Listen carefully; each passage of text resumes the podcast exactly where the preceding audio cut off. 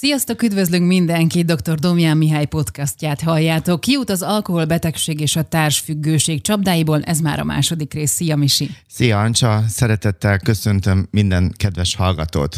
Misi, miről fog szólni ez a rész, és mit emelnél ki az előző részből? Hát a, igaz, a, a 20 éveseknek készítettünk három podcastet, és hogy nagyon jól sikerültek, és hát annyira cukik voltak, hogy így visszajelztek, és hát hogy utána jött ez a gondolat, hogy most egy újabb sorozatba belevágni, és a 800 ezer alkoholbeteg plusz a hozzátartozóik miatt jött fel bennem ez a téma és hát ebben a előző részt, hogyha meghallgattam egyébként többször, hogy eléggé kemény volt, vagy nagyon nehezen emészthető volt, de azt gondolom, hogy maga ez a betegség, mert ez egy betegségről van szó, megérdemli azt, hogy szakmailag hát egy kicsit rágölcsöltem, meg egy kicsit túl részletes volt az első rész, de ebből fogok tanulni, mert eldöntöttem, hogy hogy ebből most így állok hozzá, hogy ez egy tanulság volt, hogy a lazasságot vagy a, a nevetést is bele kell tenni ebbe a műsorba, mert hogy ez így, ez így fekszik, és így szeretik, és én is ilyen vagyok.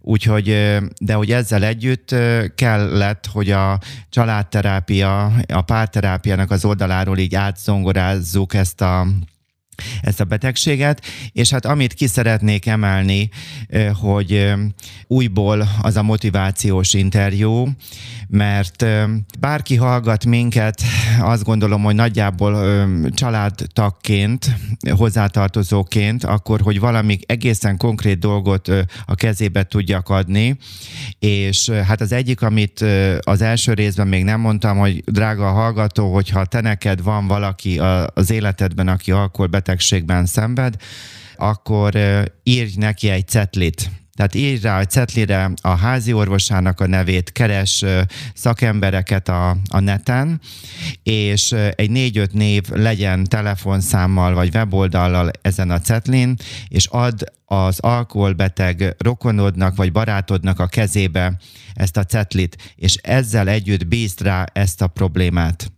Tehát ez egy nagyon lényeges dolog. Na most, hogyha ezen kívül még van, drága hallgató, arra lehetőséged, hogy kicsit beszélgessetek, vagy ezt a témát, ez egy nagyon nehéz dolog, a tagadásnak a feloldása, és erről a következő részben, a harmadikban fogok részletesen beszélni, meg a társfüggésről, de hogyha van rá lehetőséged, akkor merd azt bevallani, hogy igen, nagyon nehéz a maga az alkoholbetegségről beszélni, mi ez a témáról, de hogy te hallottál négy kérdést, ez a, egyébként a motivációs interjúnak a lelkem, és hogy kíváncsi lennél arra, hogy ő mit válaszol. És igaz, ez a négy kérdés, hogy mi a változás előnye, mi a változásnak az ára.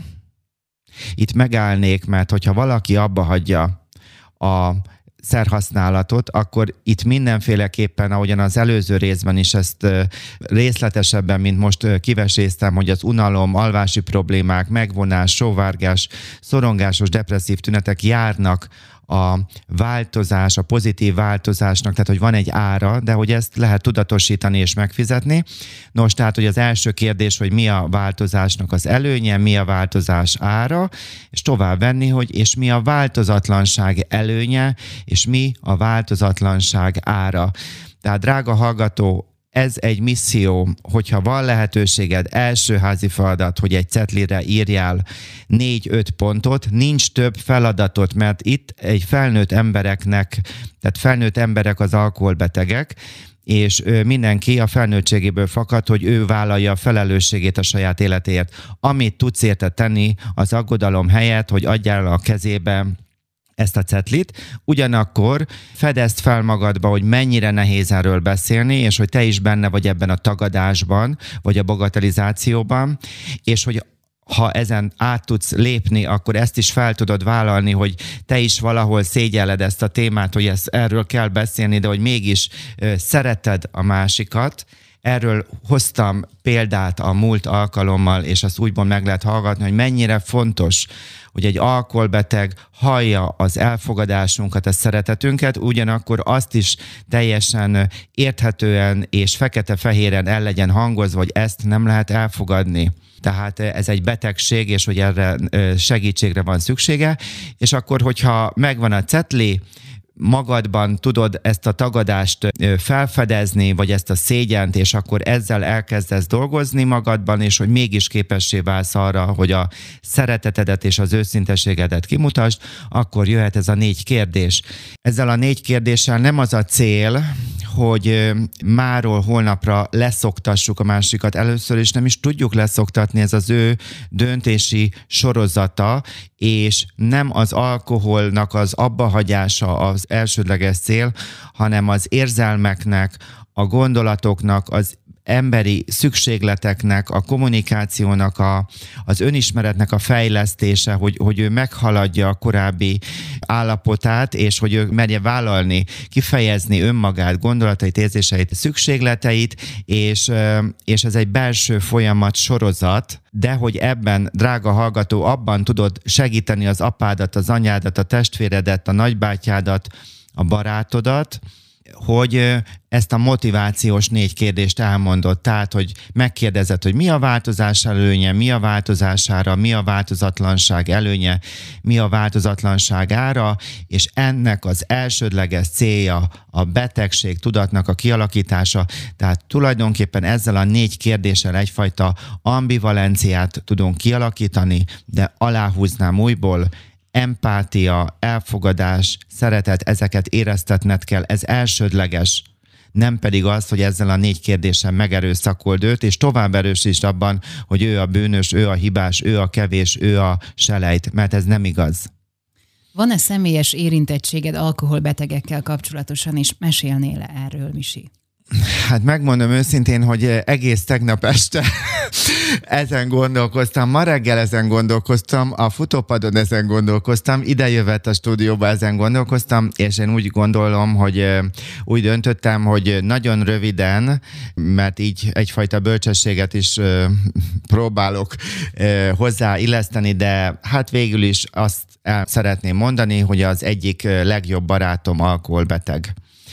Mi tizenvalány éve vagyunk nagyon jó kapcsolatban, egy rendkívül értékes, segítőkész, nagyon jó szakember, emberileg, hát most így mondom, hogy nagyon fajén, tehát velem szemben. Tehát én olyan, én úgy állok az emberekhez, hogy próbálok mindenkivel normális lenni, de aki velem is az, akkor, akkor én ezt nagyon megbecsülöm. Tehát, hogy van, hogy fejezem ki magam, van egyfajta határ is, ameddig engedem, hogy valaki engem megtaposson, tehát hogy vannak határaim, de nem csak a, a itt a podcastokban akarok erről beszélni, hogy, hogy igenis olyan ez a podcast, hogy lelki határok meg sértések, hogy ez mennyire fontos, hogy erre odafigyelek, de hogy a kölcsönösségre nagyon nyitott vagyok, akárkivel kapcsolatosan, és nem nézem azt, hogy ki milyen állapotban van, hogy van diplomája, vagy nincs, vagy gazdag, vagy szegény.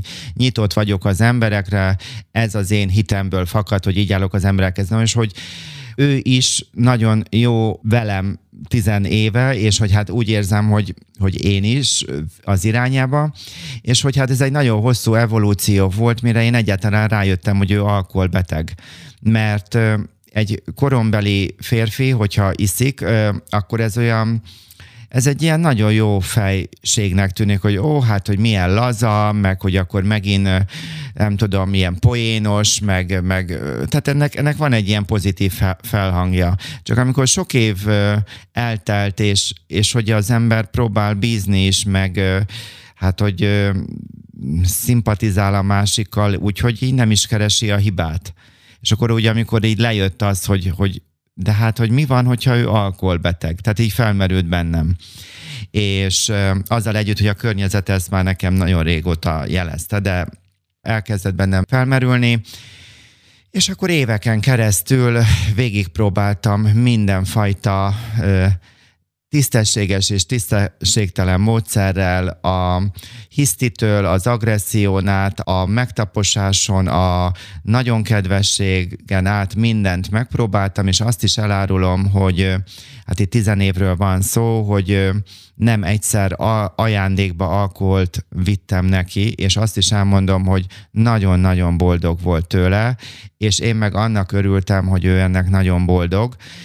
Úgyhogy nem baj, ha valaki engem most elítél, ítéljen el, én én így tudtam ezt nagyon hosszú ideig, tehát bennem volt ez a tagadás, bizonytalan voltam, mindenfajta reakciókat kiváltott belőlem, és hogy, hogy ez mellett jöttem arra rá évek alatt, hosszú-hosszú évek alatt, hogy, hogy mindig tisztel, hogy igazániból engem elfogad, hogy én ő mellette egyébként erősödöm, és, és hogy én hálás vagyok azért, hogy én őt ismerhetem, és hogy mivel kettőnk közé nem került be az alkohol, és, és hogy így én így az elfogadást fogom választani. Nem az alkoholbetegségnek az elfogadását, hanem az arról nyíltan kommunikálok, viszont képessé váltam arra, hogy hitelesen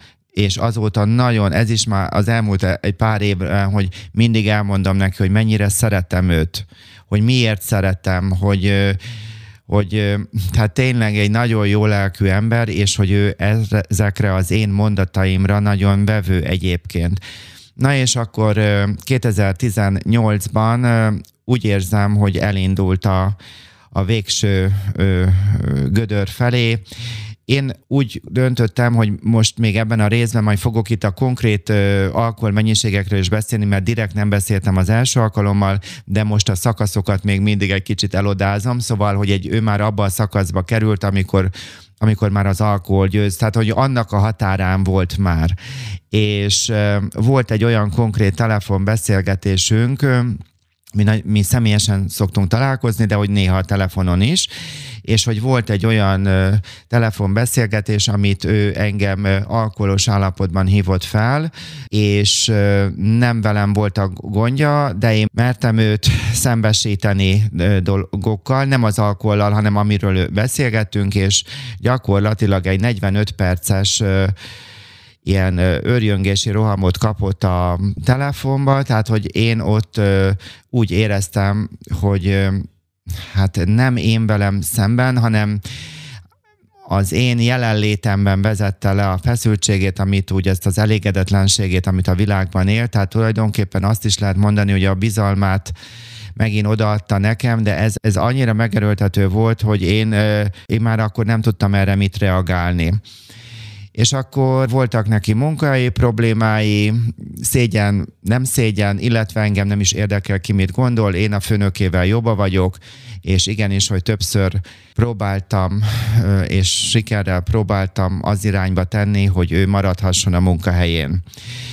Igaz, amikor egy ilyet elmond az ember, akkor Magyarországon vagyunk, megkérdezik, hogy akkor nekem annyira ismerem az embereket, bocsánat, hogy mi volt nekem ebből a hasznom? Hát elég, elég hihetetlen, hogy nekem ilyenből nincs hasznom, mert én nekem nem azért segítettem, mert hogy, hanem azért, mert úgy gondoltam, hogy amit most is gondolok, hogy egy rendkívül jó lelkű ember.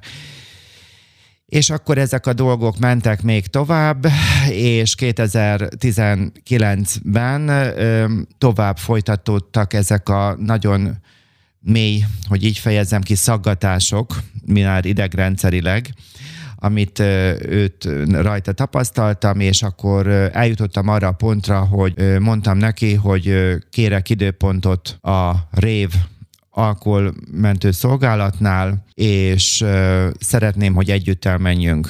És akkor azt mondta, hogy igen, egy fantasztikus szangembert kerestem, igaz, én nem tudok neki pszichológusa lenni, mivel érzelmileg be vagyok vonódva, és akkor megbeszéltem vele az időpontot, hát azért az se volt egyszerű, mert ennek nem jó, annak nem jó, na mindegy, végigcsináltuk, meg volt az időpont, meg volt a nap, és én egész éjszaka nem tudtam előtte aludni, olyan feszült voltam, hogy nem tudom elmondani, tehát azt éreztem, hogy nem fog eljönni, vagy mi van, ha nem jön el, és és akkor eljött, és akkor előtte találkoztunk, bementünk, én körülbelül 90 másodpercet voltam bent, megkérdezték, hogy miért gondoltam azt, hogy mi jöjjünk el, én rövid mondatokat mondtam, megköszönték, és hogy egy óra múlva jöjjek vissza. Nagyon pozitív volt számára ez a beszélgetés, és nagyon hálás vagyok ennek a szakembernek, aki ővel elkezdett foglalkozni, és akkor utána én visszamentem egy óra múlva, és sétáltunk egy, egy nagyot, és akkor elmondtam akkor neki, ő is megkönnyebbült, meg hát én is, hogy én nem bírtam éjszaka aludni, mondta, hogy ő se tudott éjszaka aludni, és mondtam, hogy attól féltem, hogy nem jössz el. Ő azt mondta, hogy ő nem akart eljönni, de utána azt döntötte, hogy én miattam eljön, de kimegy. Tehát, hogy csak egy, egy percet marad bent, és akkor nem maradt. Közben jött igaz 2020-ban a pandémia, akkor mi nem tudtunk itt találkozni, na és akkor utána ő elkezdett különböző igaz digitális csatornák is léteznek ide járni, és akkor később pedig mi tudtunk találkozni, és hát ebben a találkozásban nagyon-nagyon sok változást láttam pozitívan rajta, azzal együtt, hogy nem szeretném az amerikai rózsaszín mesét előadni, hogy megint alkoholos állapotban volt, viszont sokkal minimálisabb mértékben, és ebben a pillanatban viszont én az elmúlt időszaknak, mondjuk egy évnek vagy két évnek az összes belső fájdalmát elmondtam neki. Tehát az egy olyan beszélgetés volt, aki a, hogy fejezzem ki a nem tűzni a kalapja mellé azt a, azt a dolgot, amit én ott elmondtam. Nem voltam bántó, elfogadó, csak ott őszintén kerekperec elmondtam, hogy nekem, hogy én mit éltem meg.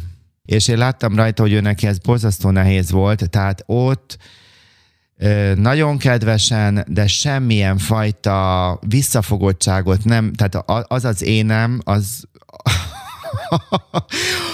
a drága hallgatók nem is tudják, hogy pszichológusként, de amikor ott van az a pont, akkor engem nem érdekel senki és semmi. Nagyon nagy szeretettel és tisztelettel és nagyon odafigyelve a szavaimra, ítélkezésmentesen, tudatosan elmondom őszintén, ami bennem van mert azt gondolom, hogy kell az őszinteség is, de az őszintességnél erősebb a, erősebbnek kell lenni a szeretetnek és az elfogadásnak. Na és akkor ennek az ominózus beszélgetésnél ez így kijött belőlem, és hát most ott tartunk, hogy hol így van, hol úgy van, de mert azok a beszélgetések abban maradtak nála, Érdekes, hogy az előző podcastot nem sikerült neki meghallgatnia, majd ezzel is megpróbálom, tehát hogy, de hogy én ezt elfogadom. Tehát drága hallgató, most ezt én azért meséltem el neked, hogy egyrésztről, hogy, hogy lehet egy emberhez emberként is hozzáállni,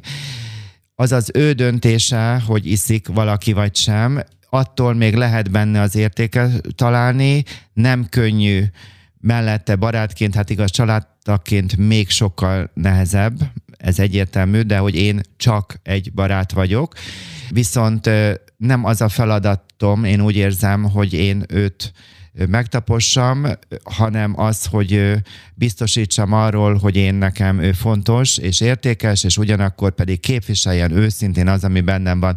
Na szóval most ez egy kicsit hosszú történet volt, de nem tudom, hogy így átjötte az, hogy azért ez egy, ez nagyon nehéz hozzátartozóként is ez a helyzet, de hogy tudok ember maradni, önmagam lenni, és a másiké a felelősség. Úgyhogy én nekem ez, ez, a, ez a saját élményem, érzem, hogy nekünk is fel kell nőni hozzátartozóként, és meg kell tanulni ebben a helyzetet megfelelően kezelni. Ezt gondolom. Mi a különbség a józanság és a száraz állapot között? Igen, hát ez egy olyan ö, ö, téma, ami Igaz, a mai alkalommal a csoportos foglalkozásokat szeretném népszerűsíteni, de hogy előtte ez annyira jó, hogy még ezről egy kicsit lehet beszélnem, ugyanis hány olyan ember van, aki azt mondja, hát ezt nem is tudom így elmondani, hogy van-e olyan, aki alkoholbeteg hozzátartozó, aki nem azt gondolná, hogy a hogy az alkoholról szól az alkoholbetegség. Hát szóval én nagyon sajnálom, ha valaki még itt tart, alkoholról is szól, de hogy, hogy maga a betegség, mert ez egy betegség, ez egy a család rendszeren belüli kapcsolat és kommunikációs zavarnak egyfajta kifejeződése, és igenis, hogy a megoldás az nem abról szól, hogy csupán csak abba hagyom az alkoholnak a fogyasztását, hanem mindenféleképpen ez egy nagyon mély önismereti út, amit ma igen részletesen ki fogunk majd tárgyalni, más oldalról, mint ahogy az első részben volt, de hogy drága hallgató, tudom, hogy sokfajta szintje van a, az alkohol betegségnek, illetve az ezzel való kapcsolatnak. Egy dolgot ha meg tőlem, ha van min hezitálni, akkor nincs min hezitálnod. Akkor hagyd abba. Ha le tudod tenni az alkoholt, akkor tedd le, ha pedig nem tudod letenni az alkoholt, akkor kérd segítséget. Akkor csak erre van erőd, és ez pont elég. Tehát ez a kettő. Na most az, amikor valaki úgynevezett száraz, tehát a száraz alkoholizmus, ez, ez azt jelenti, hogy valaki ö, azt gondolja, akár alkoholbeteg, hát főleg alkoholbetegként, igazát ez kiszokta, hogy száraz, hogy én már fél éve, hogy én, én nem iszom. Igen, de hogy ebben a helyzetben teljesen más, hogyha valaki kétségbeesett erőfeszítéseket tesz azért, hogy ne igyon, de ebben semmilyen örömöt nem talál. Ezt jelenti a száraz alkoholista. Tehát, hogy, hogy, hogy, hogy erő, erőlködik, kell is erőlködni, de az ég világon semmilyen örömöt nem talál ebben a helyzetben, és azt lehet mondani, hogy továbbra is ugyanúgy az alkoholról szól az élete, csak most annak a hiányáról.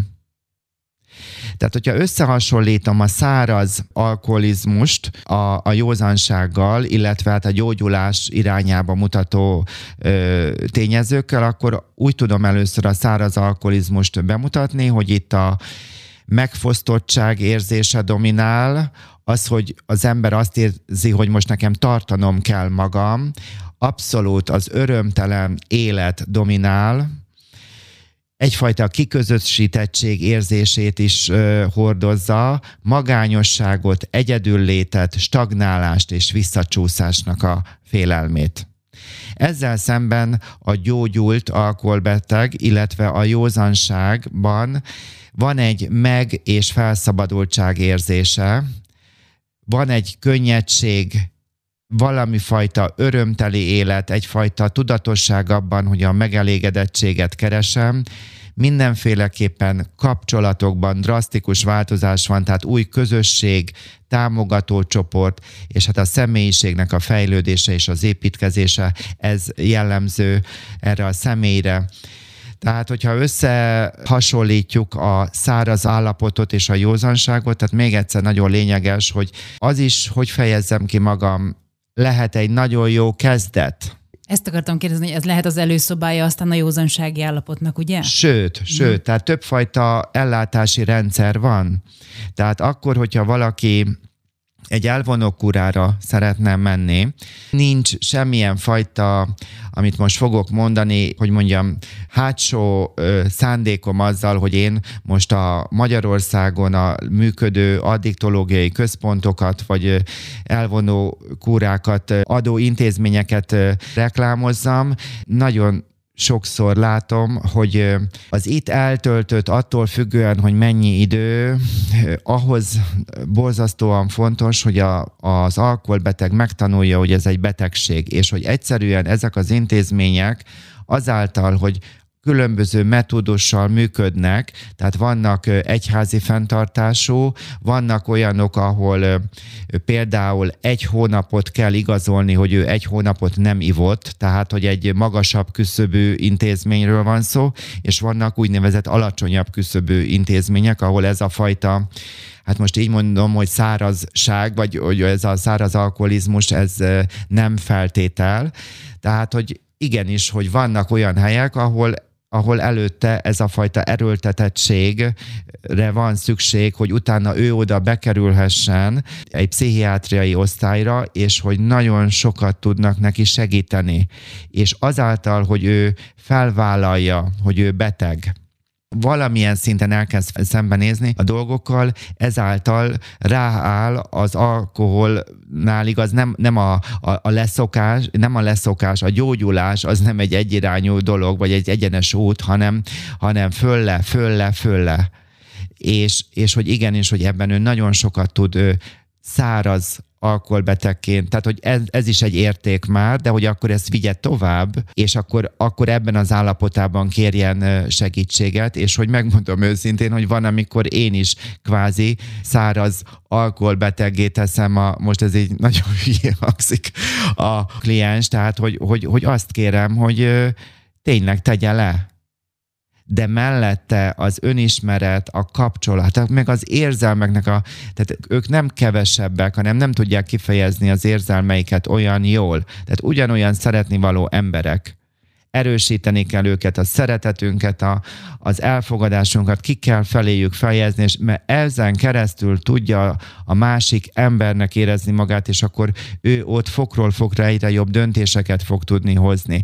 És akkor, hogy ez a lényege. Tehát, hogy gyakorlatilag, ha így veszem, ez a száraz alkoholizmus is már egy jó dolog, de ez nem egyenlő. Ez nem egyenlő a, a gyógyulásnak a, a valódi útjával, vagy a józansággal. Tehát nem tudom, szerinted el tudom ezt úgy mondani, hogy nem, ez, ez nem az alkoholról szól benne. elsősorban. Tehát benne van, e, ezt újból aláhúznám, hogy van min hezitálni, akkor nincs min hezitálni. Tehát, hogyha valaki állandóan azon pörög, hogy akkor most ő nekik mondják, hogy alkoholbeteg vagy nem vagy alkoholbeteg, erről a következő alkalommal szerettem volna beszélni, de akkor most így előém jött, és akkor inkább most elmondanám, hogy nagyon sokszor az van, hogy a családnak a rendszere nem csak az alkoholbeteget, mint alkoholbetegként látja, hanem agresszorként is. Tehát gyakorlatilag nagyon sokszor az alkoholbeteget a családnak a rendszere valami abszolút nagyon negatív szerepbe belehelyezi és meg kell érteni, drága hallgató, olyan, te, te vagy ez. Nagyon-nagyon sok ilyen családdal végig mentem már. Ha valóban le tudod tenni az alkoholt, kérhetsz segítséget, minden, minden ABCD, rengeteg dolog van, de ha valóban leteszed, akkor fog egyedül kiderülni a család számára, hogy te egy olyan felület voltál, amit részben egyébként te ajánlottad fel magadat, mint egyfajta áldozatként, hogy te rajtad le lehet dolgokat vezetni, a másik oldalról te pedig kihasználtad a másiknak a gondoskodását, és hogy ez még a félelmektől kezdve egyéb dolgokat is igaz, mint a múlt alkalommal részleteztem, ez mindig az, de hogy tehát hezitálsz azon, hogy most te alkoholbeteg vagy, vagy sem, tedd le, és nézd meg, hogy a családnak a rendszere hogy meg fog zavarodni ettől. Ugyanis nagyon sokszor a, sokkal a könnyedebb valakin levezetni a feszültséget, vagy valakit hibáztatni, vagy a bűnösséget a másikonra vetíteni, a saját meg nem élt életemet, vagy a, hát ezeket a szerepeket végig fogjuk a következő alkalommal nagyon részletesen venni. Tehát akkor, ha, ha nem iszik valaki, akkor megzavarodik a rendszer és ekkor derülhet ki, hogy itt egy sokkal mélyebb rendszer szintű változásra van szükség. Tehát, hogyha valaki nem csak alkoholbeteg, hanem agresszor, de nagyon sokszor ennek nincs is alapja egyébként, illetve hogy, hogy van alapja, részben van alapja, de részben hozzákapcsolódnak olyan félelmek, hozott minták, nem akarom tovább részletezni, mert megint túl bonyolult leszek, és a kevesebb az, az legyen most elég, ha valaki leteszi az alkoholt, megzavarja ezáltal a családnak a rendszerét, és kiderül, hogy mindenkinek változtatnia kell. Most csak maradjunk ennél az egyszerű mondatnál. És, és akkor lehet igazándiból rálátni arra, hogy, hogy mi is mozgatja belülről ezt a családot. Úgyhogy ha van min hezitálni, akkor ne hezitálj, tedd le. Mennyi az annyi? Mikortól veszélyes az alkoholfogyasztás? Hát vannak WHO ajánlások, van ilyen ajánlás, olyan ajánlás. Nagyon elszomorító leszek, amik, amit fogok mondani, hogy nagyon röviden napi kettő pohár sör. Minden nap? Kell a minden nap? Nem, nem, nem, nem, nem, nem, nem, de hogy aki, aki neki ezeket így el szoktam mondani, ez nem mondja, hogy kettő kartont mondtam volna, nem ironizálok, hanem hogy tényszerűen, hanem az, hogy kettő pohár, tehát azért ez eléggé brutálisan kevés mennyiség, de ha röviden akarok ö, válaszolni, akkor, hogy be, be tudja mindenki lőni a mennyiséget, kettő pohár sör, tehát ez, ez, ezt át lehet gondolni, hogy ki hol áll. Egyébként hét napból hatszor lenne célszerű csak alkoholt fogyasztani, tehát egy, egy héten egyet, egy napot legalább kihagyni. Ezt úgyis mindenki látni fogja. Lehetséges, hogy most az van, hogy valaki meghallotta ezt a napi két pohár sört, és akkor mondja, hogy na akkor akkor most tovább megyünk ennél a podcastnél, vagy hogy mondjam, ezt most kikapcsolja, mert hogy ő ezt már nem bírja. Ezért nem szoktam az első alkalommal én ez, ezzel foglalkozni. Ezt így elmondja az ember az első alkalommal, családterápián, vagy bárhol. Persze van, ahol kell is minél hamarabb, de tehát ez, ez azért nem, ez csak egy cél majd egyszer, illetve hát a cél az a teljes abszinencia. Ellentétben a társadalomban, igaz, amikor arról beszélünk, hogy alkoholizmus, tehát hogy, hogy mennyi a, mikortól veszélyes, ezt azért nagyon nehéz belőni, mert, mert hogy az van a társadalomban, hogy hát az az alkoholista, aki árokparton fekszik, holt részeg, ellentétben a valóságban ennek, ezeknek az embereknek nagyon súlyos problémáik vannak, és hogy hát a, ezt a fájdalmat ezzel oldják. Úgyhogy meg hát amit a múlt alkalommal szintén mondtam, hogy az alkohol az részben relaxál, részben pedig egy fájdalmat is volt, tehát hogy egy ilyen mind pozitív, mind negatív megerősítést ad. Mit jelent az alacsony kockázatú ivás? Tehát ezt a napi két pohár sört egy nagyon picit szeretném még részletezni, mert hogy ez sem lehet, hogy én állandóan itt azt mondom, hogy az alkoholbetegség az nem az alkoholról szól. Hát persze, hogy benne van, és hogy ezt is látni kell. Szociális ivásnak nevezzük az alkoholfogyasztásnak azon formáját, amely nem vezet tolerancia szintnek az emelkedéséhez, és hogy ebben még nem érvényesül az alkoholnak az addiktív potenciája, hogyha ezt az egész alacsony kockázatú ivást ilyen magyar nyelvre le akarnám fordítani, akkor ezt úgy tudnám mondani, hogy csak különleges alkalmakkor iszom. És akkor ez mit jelent? Például ünnepi alkalmakkor évente 5-10 alkalommal, vagy amikor iszom ezen kívül, akkor úgynevezett egy vagy kettő egységet, ezt majd rögtön részletezem, hogy ez mit jelent, illetve természetesen, hogy ezt nagyon sokszor társaságban tesszük meg. Egy egység nagyjából egy pohár sörnek, egy másfél deci bornak, vagy 0,4 deciliter rövid italnak felel meg. Igaz, azt mondtam előbb, hogy a kevés az egy-kettő egységet jelent, tehát most ö, ö, felszorzom kettővel, tehát így adunk ki, hogy a alacsony kockázatú ivászatnak a, a határa napi kettő pohár sör, három deciliter bor, vagy, tehát vagy, vagy, vagy, vagy 0,8 deciliter rövid italnak felel meg, aki eddig a kategóriában van, nincs mitől tartania.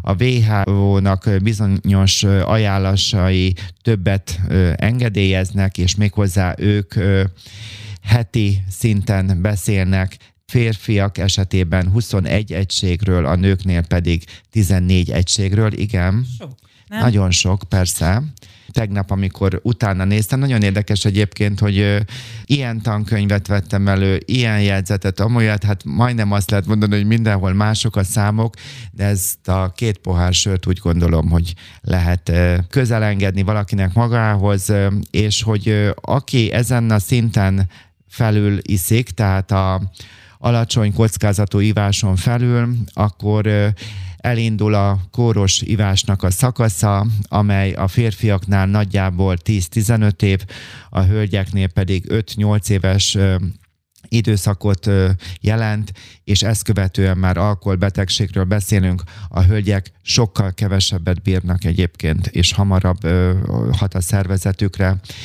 Azt, hogy kinél hány év alatt megy végbe ez a változás, vagy ez a következő szakaszba való lépés, az örökölt hajlam, a személyiségnek az adottságai, családi minta, hány évesen kezdte a rendszeres ivást, tehát hogy sok egyéb tényező is, stressz helyzet, annyi minden befolyásolja. Mit lehet tudni az anonim alkoholisták csoportjáról? Hát igen, most eljukadtunk a, ennek a podcastnek a szívéhez, illetve hogy ezt itt most unalomig fogom, illetve a végéig ezt fogom tárgyalni. Azt szeretném, drága hallgató, most egy nagyon picit figyeljé, a, figyeljé rá, hogy remélem át tudtam neked adni egy, hogy tisztellek hogy próbálom az embert keresni benned, hogy én ezt feltételek nélkül készítem, készítjük ezt az adást, és hogy ennek ezt ingyen hallgatod, tehát hogy nincs miről beszélni, hogy, hogy ezt úgy kell, hogy vedd, hogy ezt te kapod, és ez a te döntésed után, hogy mit kezdesz vele. De hogy ezeket mind tedd bele abba, amit fogok most mondani, hogy szeretném, ha utána néznéd az interneten, ez az anonim alkoholistáknak a csoportjáról, mert ez egy fantasztikusan, nagyon jól működő, azt is itt elmondom, hogy tőlem független, mert hogy itt mindig mindenki a, a, az embereknek ezt az indítékát, hogy amikor meghívtak, nem tudom, most párszor a tévébe riportokra, és akkor megkérdezik a vadidegenek, hogy miért hívtak meg a tévébe és mennyit kaptál érte? De te teljes vagy idegen, és akkor, hogy hát, hát mi, miért hívtak meg? Azért hívtak meg, mert olvasta, több szerkesztő olvasta, hogy én hány éve írok blogot, és tetszett nekik. Meg hogy látták, hogy, hogy szoktam előadni, meg vannak a podcastok, és mennyit kaptál érte? Hát először is semmi köze nincs hozzá, de nem kapok érte semmit. Na, tehát, drága hallgató, alkoholbetegként figyeljél. Szeretném, hogyha utána olvasnál, vagy meghallgatnád a következő sorokat, és hogy a szégyeneddel együtt, pontosan aki te vagy, egyszer sétáljál be abba a városba, ahol laksz, az anonim alkoholistáknak a csoportjába, mert ez alacsony ö, küszöbű hely, tehát itt nem fognak semmilyen extra dolgot tőled ö, kérni, és hogy itt olyan emberek vannak, akik ingyen, még egyszer mondom, ingyen ők maguk is a gyógyulás útján vannak, igaz, alkoholbetegségből nem lehet kigyógyulni, hanem, hogy mondjam, ez, ez, ez az egész életút utána rááll arra, hogy akkor segítek, támogatok másokat, tehát, hogy, hogy amit múltkor is a adásban mondtam, hogy leszokni nem lehet, hanem, hogy átszokni egy másik szenvedélyre, és hogy megtalálni azt a szolgálatot, ahogyan a saját családja felé, az apaság, anyasság, vagy a többi alkoholbetegnek például a támogatás volt, tehát, hogy ez egy magas magasabb rendű dolgot meg lehet találni, amiért én élek, és ö, amit tudok adni a társadalomnak, vagy visszaadni, és hogy ez az anonim alkoholistáknak a csoportja, olyan emberek járnak, ahol ők a gyógyulásnak különböző fázisaiban állnak, és egyszerűen ők a hitelesek. Tehát én hiába vagyok itt, nem tudom hány címmel, meg már hogy ilyen szakmai micsodákkal, én nem voltam alkoholbeteg. De attól én még tudok, drága hallgató, veled empatizálni, akár alkoholbetegként, akár hozzátartozóként, és igenis, hogy tudok neked támogatást adni, de neked azt szeretném kérni, hogy menj el, menj el az anonim alkoholisták közé, a szégyeneddel, a félelmeiddel, mert ott olyan emberek lesznek, akik pontosan látnak téged és nem fognak elítélni. Ennek egyébként az az alapja, nekem ez fantasztikusan tetszik, hogy 1935-ben egy amerikai broker, egy New Yorki broker, Bill Wilson Ohio-ba ment el egy üzleti útra Akronba, és itt újból Wilson azt érezte, hogy hogy ő inni akar, tehát hogy ő neki ez, ez nagyon nagy problémája volt az alkoholbetegsége, és viszont keresett egy ottani alkoholbeteget, hogy ő segítsen neki így megtartani, és ez egyébként egy orvos volt, dr. Bob Smith, és ők ketten majd kettő év múlva 1937-ben megalapították az anonim alkoholistáknak a csoportját, és hogy ez egy olyan program, ami teljesen alulról szerveződik, és ö, ö, tudományos élet, a pszichiátria, a alkoholbetegeknek a támogatásában az ő szemléletük ez egyetemessé vált, közkincsé is vált. Tehát mindenféleképpen, drága hallgató, néz utána, és azt szeretném, hogy bátran menj el közéjük, mert át kell, hogy éld azt, hogy el vagy fogadva. Tehát ennek az egész a, annak a, a lényege, hogy egy alkoholbeteget igazániból egy másik alkoholbeteg, aki már a józanságért tesz, ő tud a saját élményén keresztül megtartani és támogatni. Annyit még a ezekről az alkalmakról nem fogom a részleteit elmondani, hogy amerikai filmekben is egyébként erről bőven lehet látni, hogy itt nagyon lényeges, hogy egymás véleményének, tehát ez egy csoportfoglalkozás, nincs helye a kritikának, hanem itt igenis, hogy lehetőséged van ugyanúgy hallgatni, mint hogy véleményedet elmondani, és nagyon lényeges maga ennek az egész folyamatnak vagy csoportdinamikának az a gondolata, hogy azok, akik már régebben a gyógyulás útját járják, és hogy nagyobb önismerettel rendelkeznek, hogy elmondja, hogy milyen volt, mi történt vele, és milyen ma. És igenis, hogy a, a másiknak a, a pozitív mintájából rengeteget lehet tanulni és erősödni. Mi alkotja a 12 lépést? Az anonim alkoholistáknak van egy úgynevezett 12 lépéses programja, Unalmasnak is tűnhet ez a 12 lépés, hogy fel fogom olvasni, viszont előtte elmondanám, hogy a gyógyuláshoz egy ilyen szintű ö, problémánál mindenféleképpen mindannyiunknak szüksége van a gyógyulásnál valamilyen fajta spiritualitása. Maga az anonim alkoholistáknak a klubja, ez nem nem vallási alapon szerveződik, de van benne spiritualitás. És ezt, ezt nem kell ettől megijedni, hanem ez egy nagyon gyakori ö, ö, dolog, hogy amikor valaki rááll egy szenvedélybetegként a gyógyulásnak az útjára, akkor belátja azt, hogy szüksége van sokfajta erőforrásra, és maga a valakinél a meditáció, van akinél az imádkozás, ezek is mind nagyon sokat tudnak segíteni. Ilyen értelemben fontos ezt látni, és hogy továbbra is biztatlak téged, drága hallgató, hogy emelt fel a feneked, és menj el, keresd meg a városodban, hogy hol van anonimi alkoholistáknak klubja, és kezdj el oda járni minden héten. Na, tehát akkor a 12 lépés, igaz, egy évben van 12 hónap, úgyhogy ennek megfelelően lehet ott ezeket a lépéseket is itt át tudják beszélgetni. Az első lépés, vagy az első pont, hogy beismertük, hogy tehetetlenek vagyunk az alkohollal szemben, hogy életünk irányíthatatlanná vált. Még egyszer mondom, mert ez a legfontosabb. Az első lépés a legfontosabb. Beismertük, hogy tehetetlenek vagyunk az alkohollal szemben, hogy életünk irányíthatatlanná vált.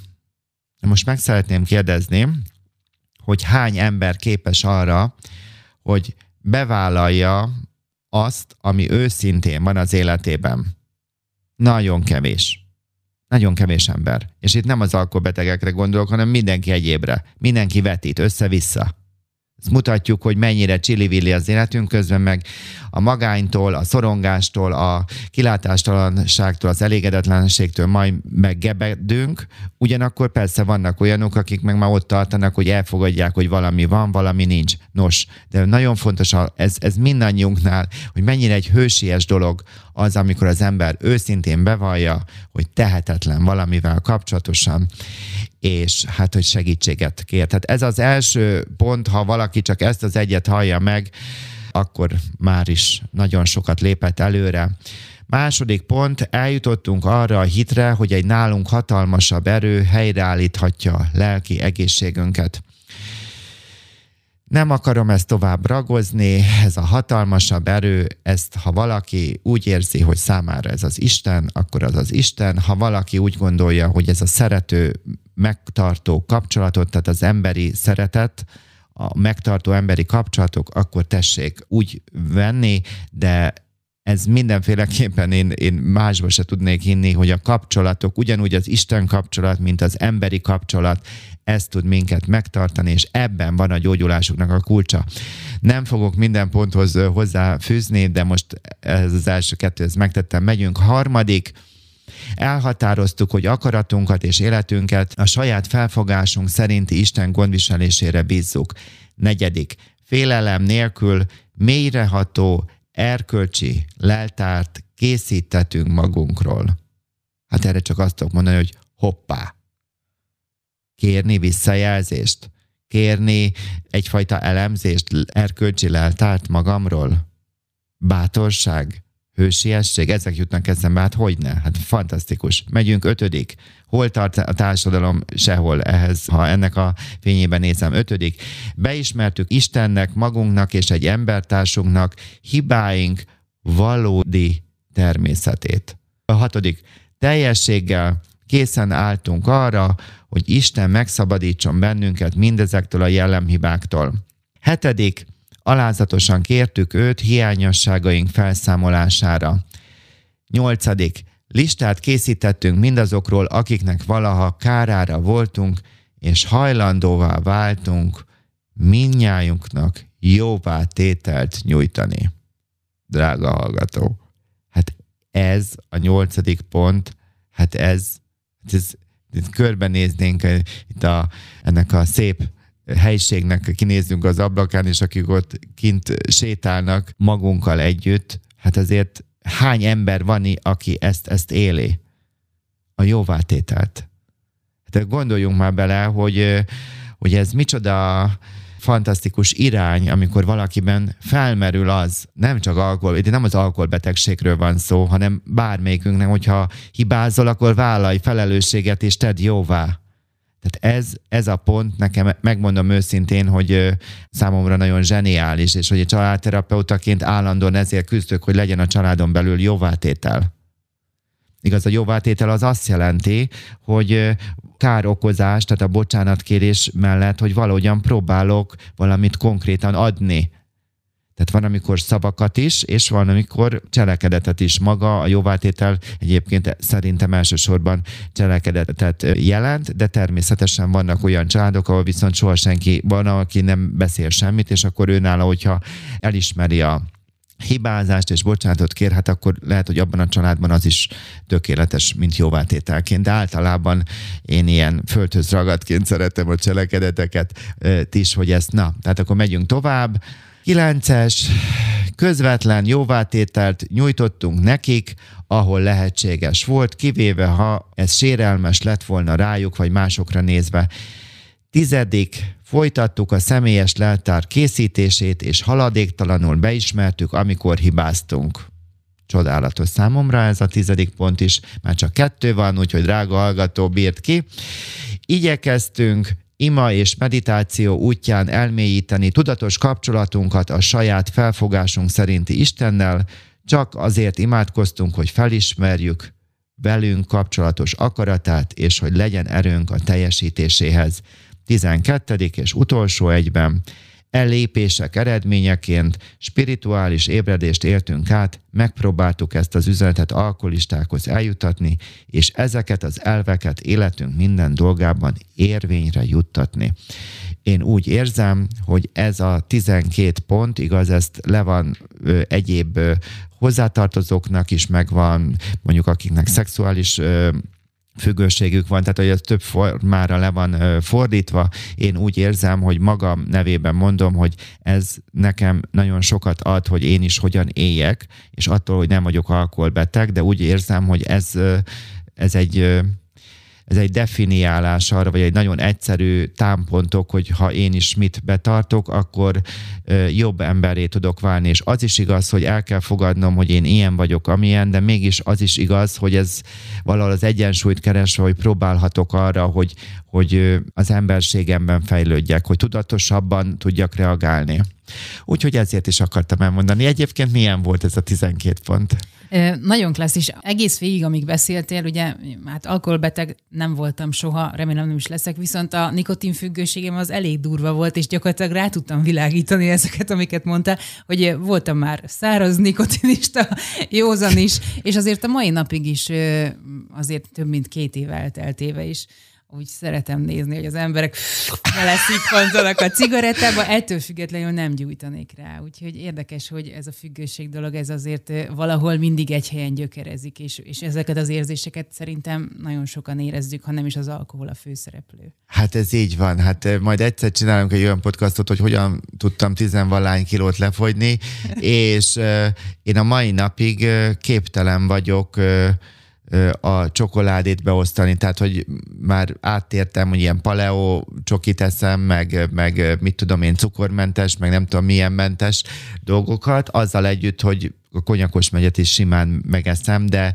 én már rájöttem az, hogy mondjuk, hogy egy táblát, egy tábla csokoládéval, ha beletenni a kosárba, ez biztos, hogy nem fog menni. Uh-huh tehát én beosztani nem tudom, én annyit tudok, hogy azt tudom kontrollálni, hogy mit teszek bele szatyorba, vagy hogy mondjam a bevásárlókosárba. Tehát, hogy, hogy mindenki küzd valamivel, és uh, hiába már elég régóta csinálom ezt az életmódváltást, etéren nem, nem jutott nekem több jobb az eszembe, megválogatom, hogy mit eszem, de azt is, hogy mit teszek bele a kosárba.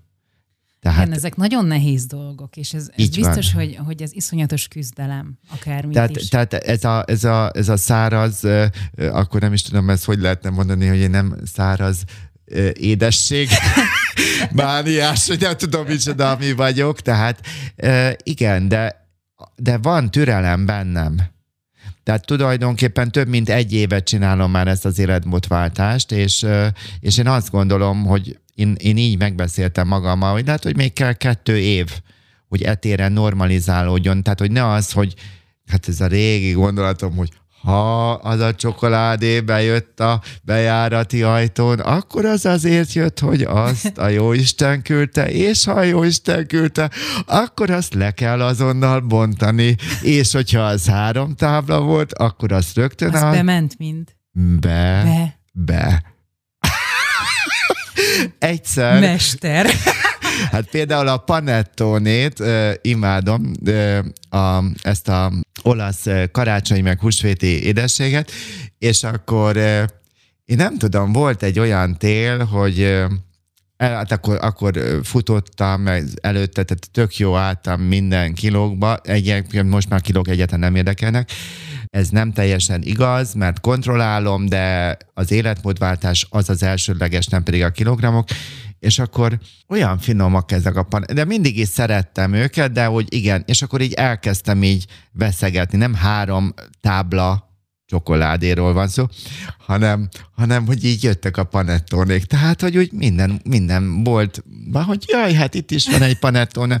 Akkor rájöttem például, hogy volt egy, egy olyan cukrászda, ahol nagyon kedvező árban, ők maguk sötötték, de nagyon kedvező árban volt a, a panettonéjuk, és isteni finom volt, tényleg olyan volt, mint a tiszta olasz érzésem volt. Hát, hogyha annyira olcsó, akkor abból kettőt kell venni, vagy akkor meg, szóval az a lényeg, hogy nem tudom hány kilogramot az ember felvett magára, és ez most ilyen nagyon bulváros, vagy ilyen semmit mondó dolog volt, és persze ez a mi témánk sokkal komolyabb, de azt szeret lettem volna, vagy hogy most így vettem az adást, és akkor így tovább vittem, hogy mindenki küzd. Mindenki küzd a maga szintjén. Vannak árnyékaink, démonaink, de hogy együtt könnyebb. És nem tudom, nem tudom, hogy át tudtam adni a szívemnek a teljes szeretetével, a szakmaiságomtól kezdve, hogy az anonim alkoholistáknak a csoportja, nagyon-nagyon jó szívvel tudom ajánlani, rendkívül jól működik, áldja meg őket az Isten, ahol vannak, és hogy minden olyan ember, aki oda elmegy, és hogy tehát én nagyon, nagyon jó szívvel tudom még egyszer, bocsánat, hogy unalmas már, hogy itt ajánlom újból és újból hogy mind a hozzátartozóknak külön van csoportja, mind pedig az alkoholbetegeknek és szexfüggőknek és stb. stb. Úgyhogy utána lehet menni, és tényleg akkor, amikor látom, hogy a másik küzd, a másik is velem együtt szenved, és nehéz neki, de hogy ő valami téren ügyesebb, valamiben meg én vagyok az ügyesebb, és hogy nem ítél el, és hogy elfogadás van, és hogy nagyon-nagyon nehéz levetni a szégyent, megnyílni az érzéseimről, gondolataimról, a szükségleteimet fölvállalni, rálátni a családnak a rendszerére. Ez, ez önmagában önmagában lehet, hogy nem is elég, de hogy ez mellett nagyon sokszor szükség van családterápiára, ez a kettő együtt megy, valamilyen csoportos, és mellette pedig a családterápia, vagy egyéni. Tehát, hogy ezek, ezeket nagyon így együtt lehet látni, és hogy igenis, hogy hogy én biztatok mindenkit arra, hogy merjen őszintévé válni, merjen szeretni, és merjünk, hát nem tudom, amit tudunk, adjunk meg a másiknak. Mi az összegzés? Hát ez összegzés mindig csak a mai nap számít. Tehát ez az összegzés, és nem kell egy alkoholbetegnek arra gondolnia, hogy, hogy most nem tudom, egy évre előre gondolkozzon, vagy egy hónapra, vagy egy hétre. Ne fogadkozzon meg, ne fogadkozzon a téren, hogy most hogy most már ő soha többé nem iszik meg. Szóval ezeket én mindig tompítani szoktam, hanem elég a mai napnak az öröme, bánata, mindannyian küzdünk, mint malac a jégen, és hogy elég arra fókuszálni, hogy drága hallgató, akármilyen pozícióban is vagy, vagy hallgatsz minket, hogy tegyél azért, hogy okoz örömet, okoz örömet másnak, és okoz örömet magadnak is, és hogy itt volt ezben a 12 pontban a jóvátétel, akkor most szeretnélek igazán felnőttnek tekinteni. Okoz, adj jóvátételt másoknak, akár milyen pozícióból hallgatod ezt a műsort, a te általad elkövetett hibákért, és adj magadnak is jóvátételt tehát ez már ez egy külön adás lenne. Úgyhogy ezeket úgy érzem, hogy ez, a, ez az összegzés, hogy csak a mai napra fókuszáljunk. És akkor itt a legvégén, mert már úgyis ki akarod kapcsolni, drága hallgató, ezt a podcastot el szeretném neked mondani, hogy ez az adás most fel fog kerülni a a YouTube-ra. Lehet, hogy most ezt ott hallgatod. El szeretném mondani, hogy ha van Google fiókod, akkor ingyen a többi részt a Google podcasten, vagy ha iPhone-od van, akkor Apple podcasten, vagy az Ankoron, vagy a Radio Publicon közvetlen linkkel, illetve előfizetéssel a Spotify-on tudod meghallgatni. Amennyiben pedig szeretnéd a podcastoknak a munkáját, vagy a folytatását támogatni anyagilag, akkor a későbbiekben lesznek videós előadásaim, és azoknak a megvásárlásával fogod tudni a podcastoknak a jövőjét támogatni. És köszönjük a fotókat is, és köszönöm a visszajelzéseket is. Ezt az utolsó mondatot elolvashatom, ez annyira tetszik. Nagyon, Itt nagyon szó jó. szerint szabad? Szabad. Annyiszor fogadtuk már meg, hogy nem iszom többet az életben, és mindig elbuktuk. De 24 órát ki lehet bírni. Dr. Domján Mihály, köszönjük szépen. Köszönöm szépen.